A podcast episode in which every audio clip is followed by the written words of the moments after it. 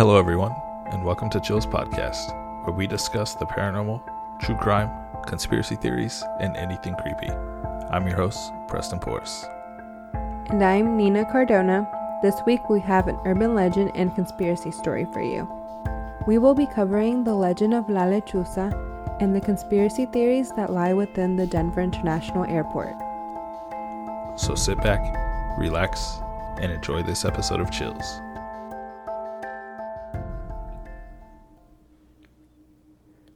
So this is the legend of La Lechuza.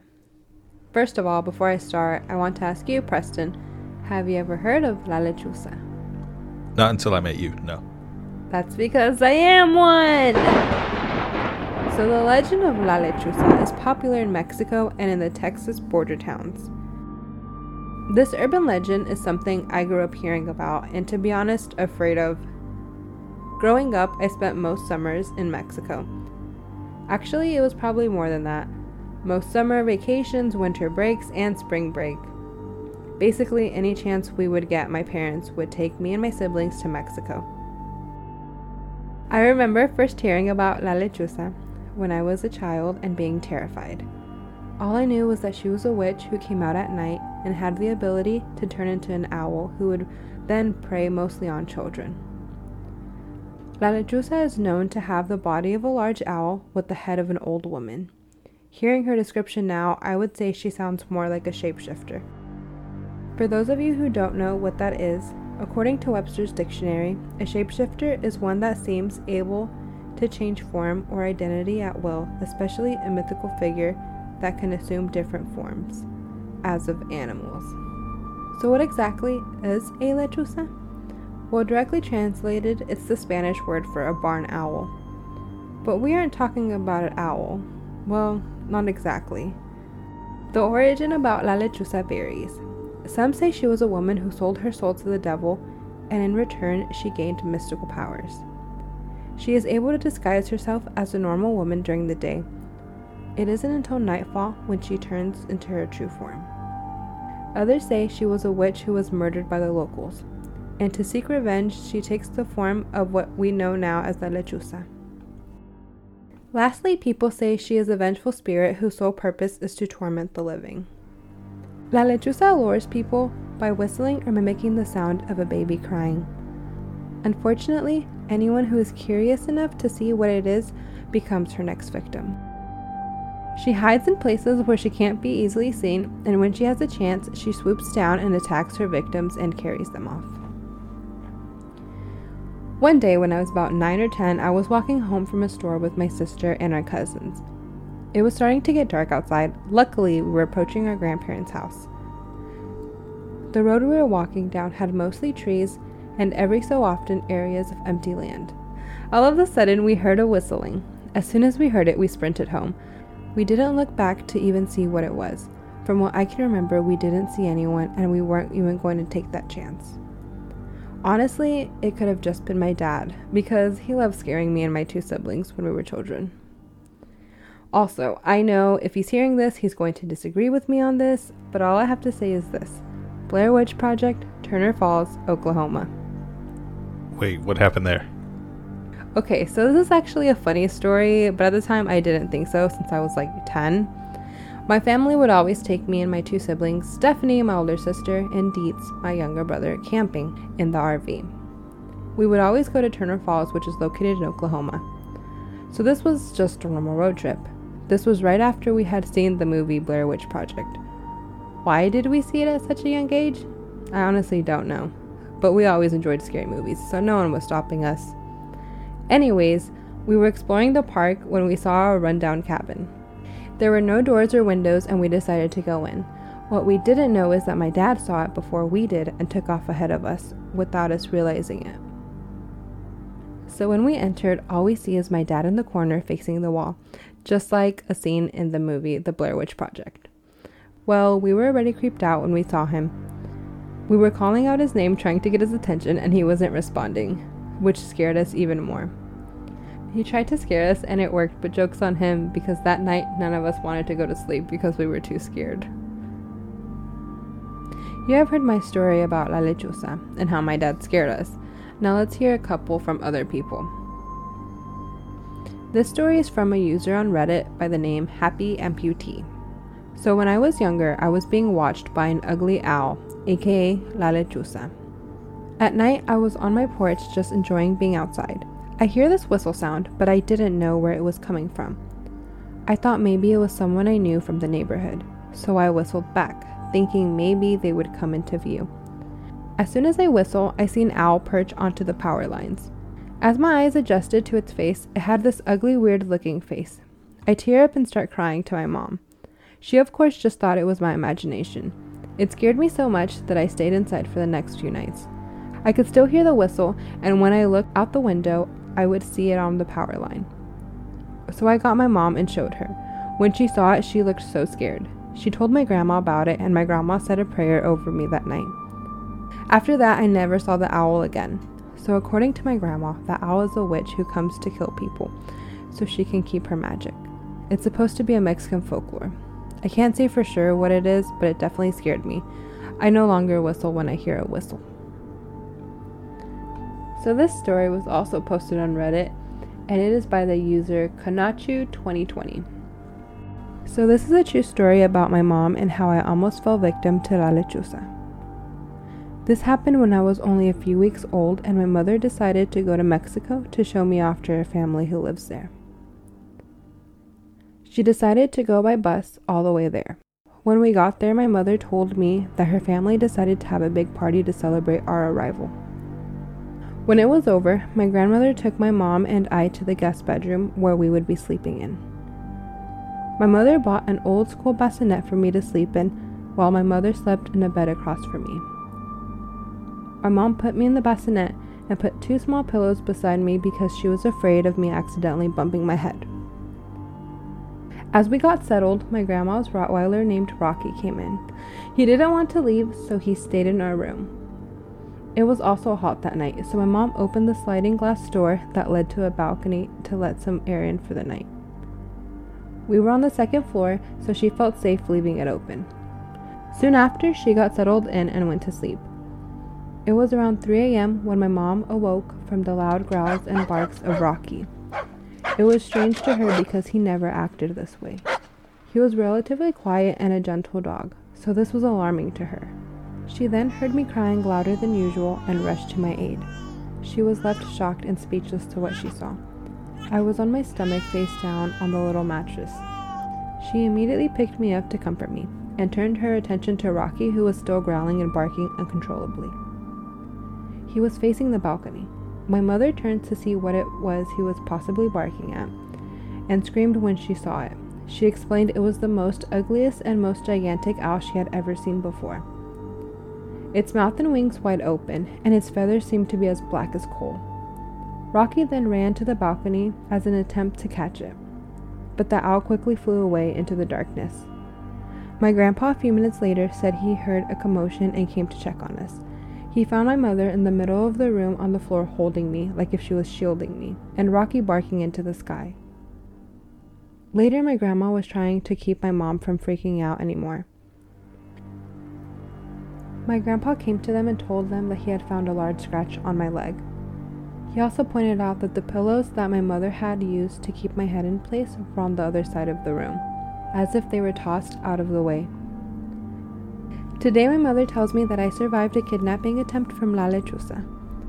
Mexican legend says that La Lechuza is a creature, specifically a witch, who sold her soul to the devil in exchange for power, giving her the ability to transform into a monster, a giant owl. It is said that La Lechuza goes to hunt at night for any potential victims, like animals, even drunk people, but more preferably children, to snatch and take them back to her hut in the mountains, where she would devour or sacrifice. Whenever I go visit my family, they always call me Lechucita, as a remembrance for surviving La Lechuza's attempt. The real hero here is my grandma's dog, Rocky. He is the one who stopped the owl from doing anything else and chasing it away. If it weren't for him, I don't know what else would have happened. Sadly, he passed away this year. I couldn't get to see him beforehand as I live in the U S, but I'll always remember him as a hero, My mother bought Rocky at least ten bags of treats for protecting us that night, the day after the incident, by the way. I'm seventeen years old today and still have a scar on my leg, the same place where the owl scratched me. Though I know logically, kinda, that it could have been just a regular, oddly gigantic owl, but it doesn't explain why it would have came into the house, throw pillows, and leave me face planted and with a scratch that never healed properly. Now that you have heard these stories, I wish I could help you and tell you how you can ward off La Lechuza if you ever encounter her. But everything I found was contradicting. Some say to use salt to protect yourself, others say to curse at her, others say don't curse at her because it will make her angry. All I know is that you should try to avoid her at all costs. Your abuelita's help wouldn't hurt either. Cursed demonic horses. Statues killing their creators, headquarters of the Illuminati, murals depicting the apocalypse. Is there really a massive underground city for the world to leap beneath the Denver International Airport?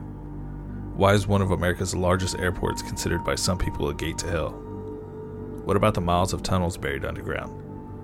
Are they home to something non-human? How come some people say they are? Since opening in nineteen ninety-five, the Denver International Airport has been the subject of a huge number of conspiracies. Why did the construction take so long and go so over budget? And why do the barbed wire fences surrounding the airport face inward, like they're trying to keep something in, not out? Let's dive in and break down some of the more popular conspiracies surrounding this massive airport. We'll start with one that isn't so much conspiracy as it is fact. One that nobody traveling in or out of the airport can miss. Sitting just outside of the airport, on Peña Boulevard, is a massive thirty-two foot tall, nine thousand pound sculpture of a horse, more specifically of a demonic-looking Mustang. What makes it look so terrifying? This isn't your regular horse sculpture you might see on historic landmarks or anything like that. No, this horse is painted completely blue with glowing red eyes, like the eyes actually glow red at night.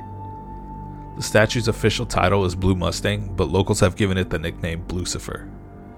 I definitely recommend you Google this thing. It's something you have to see for yourself. Not only is it tall and creepy, it's got a little bit of a dark history. The artist, Luis Jimenez, actually died while creating the sculpture. In two thousand six, Jimenez was nearly complete with the statue when the head of the horse fell on him, severing an artery in his leg. He died from the injury, so the sculpture had to be finished by his family, friends, and professional painters Richard Lavato and Camilo Nunez.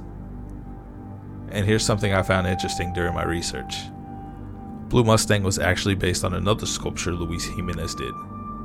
This one is a smaller eight foot version of the horse named Mesteño, that's Spanish for Mustang. It's actually on display at the University of Oklahoma, and it has the same blue body with glowing red eyes. The idea behind the sculpture was to symbolize the power of the untamed American West in the form of a powerful midnight blue stallion. The thirty-two foot tall statue at the Denver airport was actually commissioned by the city in the mid nineties with the hopes that it could be unveiled at the opening of the airport in nineteen ninety-five. Unfortunately, the statue was behind schedule, a pattern you'll start to see with other aspects of this airport, and wasn't unveiled until two thousand eight.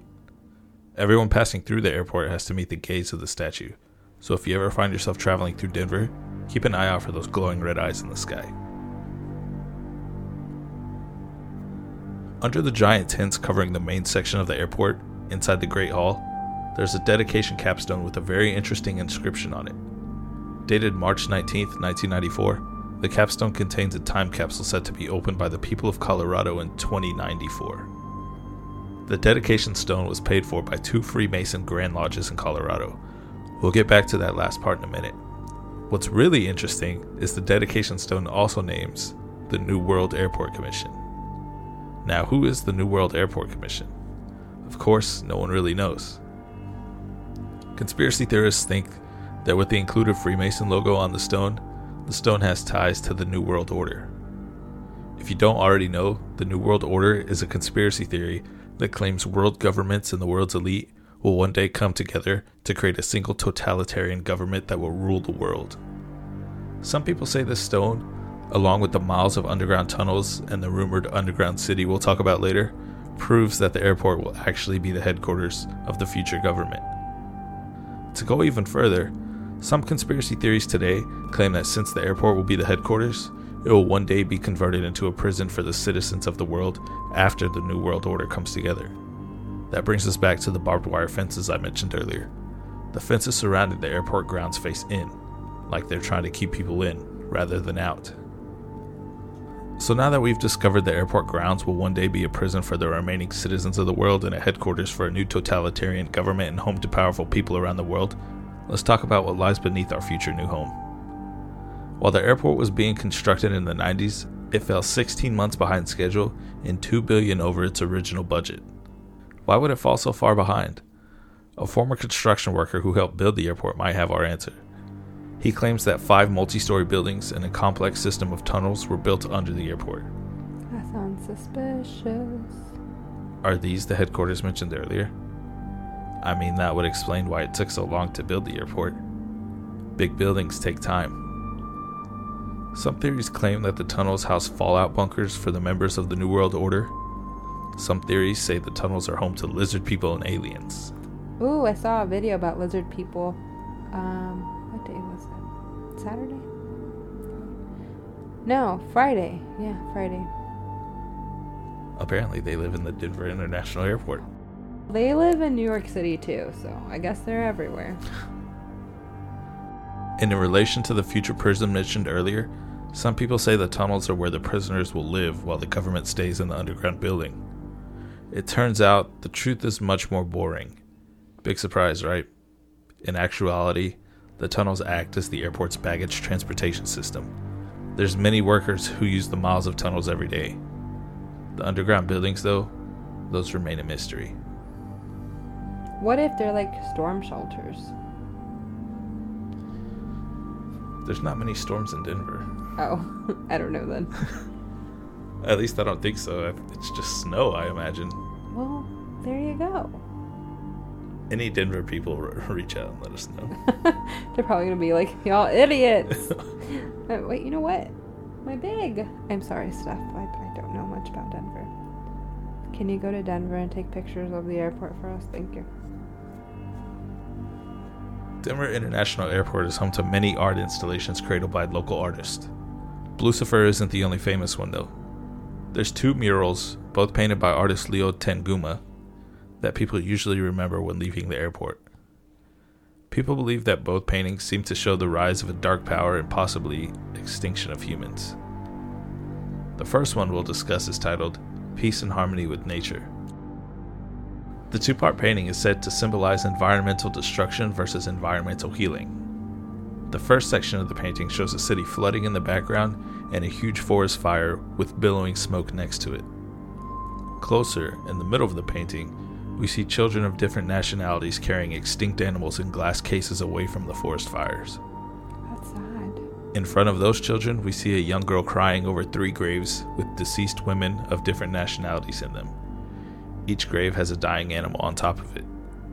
On top of the left grave is an exhausted sea turtle. It looks like it's been caught in a fishing net. Over the middle grave, we see a dead jaguar, and over the right grave are the ribs of a large unknown animal. It's a really dark and unsettling scene. The second part of the painting tells a completely different story. In the second painting, children from almost every country are smiling, dancing, playing instruments, and facing a rainbow-colored flower featuring a white dove coming out of the center of it. In the background, behind the children, we see four different nature scenes thriving and full of animal life. The scenes show the sea, valley, mountains, and desert. This one paints a much happier picture of human interaction with nature. But do these paintings hold deeper meanings than most people seem to find? As we learned before, some theories claim that the airport will be home of a single world government. Other theories seem to point out that the airport will in fact be a central hub, but more so for the important people of the world after a, an apocalyptic event takes place. This would seem to make sense with the flooding cities, large forest fires, and extinct animals seen in the first painting. Some people think that the rainbow-colored flower seen in the second painting is the new totalitarian government being embraced by the remaining children of the earth. Whatever the true meaning behind the painting, it's something you need to see for yourself. Believe it or not, the second two-part mural is even darker than the one we just learned about. This two-part painting is titled Children of the World, Dream of Peace. In the first part of the painting, you can see a large towering soldier wearing a gas mask and wreaking havoc on a destroyed city with a gun and a sword. Underneath him, a young boy with tears in his eyes grips a teddy bear while trying to sleep on a pile of bricks. A caravan of gray-colored people can be seen leaving the destroyed city, seemingly trying to get away from the soldier. In the arms of the crying woman closest to us in the caravan is a dead child. And last, a rainbow seems to lose all its color and fade away as it gets closer to the soldier. In the second part of the painting, we see a much more cheerful scene. The rainbow is back and full of color. Much like the first mural we learned about, children from all over the world have come to destroy the weapons of war bundled in their country's flag. The towering soldier that was destroying the city is now cracked and dead at the bottom of the painting. Doves rest on his body, and more children are destroying his sword. These themes clearly illustrate war versus peace, but given that the paintings are displayed at the airport, it makes sense that they fit the apocalyptic and extinction themes seen in other objects around the airport. I just want to know, why do they think that'd be like, oh, we should hang this painting at the airport? Like, it, I don't know. It doesn't make sense. There's been a lot of discussion about that. A lot of people have been upset by these paintings. And they've been hanging up there for years, so no one's got enough traction to take them down yet. It's definitely a talking point. I think the airport wants to keep it up, so it will continue to be a talking point. So we've covered demonic horses, underground cities and tunnels, and apocalyptic artwork. These are arguably the most popular conspiracies to come out of the Denver International Airport. I strongly urge you to Google everything I've talked about today. The artwork and horse statue are something you definitely need to see for yourself. Also, I've got to give credit to the people who run the airport. While they deny that the conspiracies are actually true, they've completely embraced them. You'll see signs or other little things poking fun at the theories. If they put a tent up for construction, they'll jokingly say it's really because they're adding another fallout bunker in the terminal. Well, I think Blucifer sounds adorable. We should go visit him. Absolutely. Let's go.